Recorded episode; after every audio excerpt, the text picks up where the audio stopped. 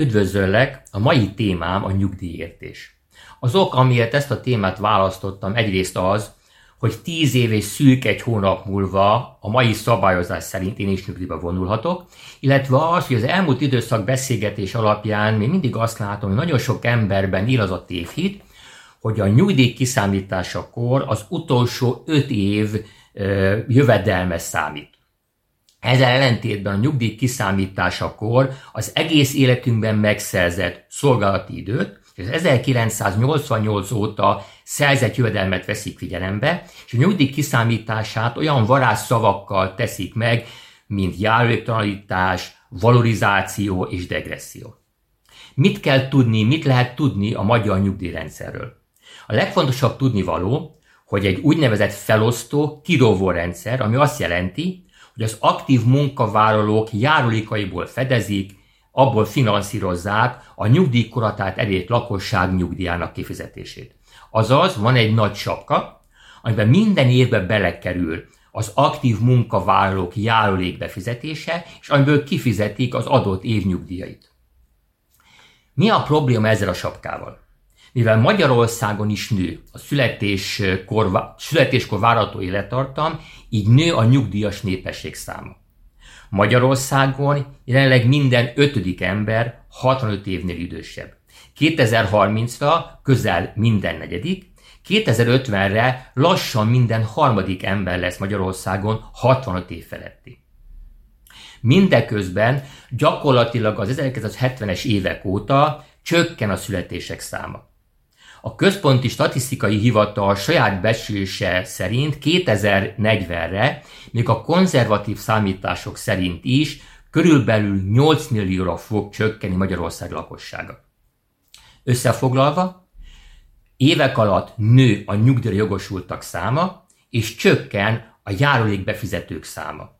Azaz a sapkában egyre kevesebb pénz lesz, amit egyre több ember között kell majd szétosztani. Mit jelent ez a nyugdíjunkra nézve? Az, hogy a várató nyugdíjunkról maximum becséseket tudunk adni. Ha a tendenciák nem változnak, beleértve a sapkába kerülő járulék mértékét, akkor vélhetően a 2040-45 körül nyugdíjba vonulók körülbelül fele akkora nyugdíjat fognak kapni, mint azok, akik most vonulnak nyugdíjba. Ha optimistább becsléseket nézünk, akkor 2040-45-ben, 50-ben, 40-45-ben nyugdíjba vonulók a jelenlegi nyugdíjba vonulók nyugdíjának a közel kétharmadát fogják megkapni. Mit tud tenni a mindenkori hatalom, a mindenkori állam ezzel a helyzettel? Úgy gondolom, hogy három intézkedés közül egyet vagy többet léphet meg.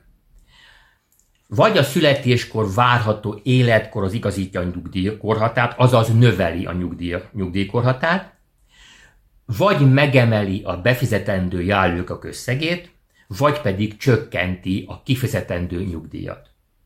Lássuk be, egyik sem éppen lakosságbarát megoldás, persze lehet egy negyedik lehetőség is, hogy a hiányzó összeget az állam a mindenkori adóbevételéből fogja majd fedezni. Mit tud tenni az állampolgár? Mit tudsz tenni te? Mit tudok tenni én ezzel a helyzettel?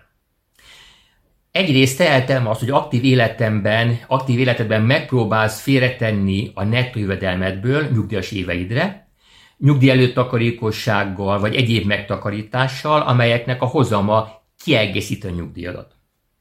Aktív életedben felépíthetsz egy passzív, jogdíjszerű jövedelmet biztosító vállalkozást, összerakhatsz egy ingatlan vagy egyéb befektetést, írhatsz könyveket, szerezhetsz zenét, vagy zenét, vagy bármilyen dolgot tehetsz, ami neked a nyugdíjas éveidben mint egy jogdíj kiegészít a nyugdíjadat.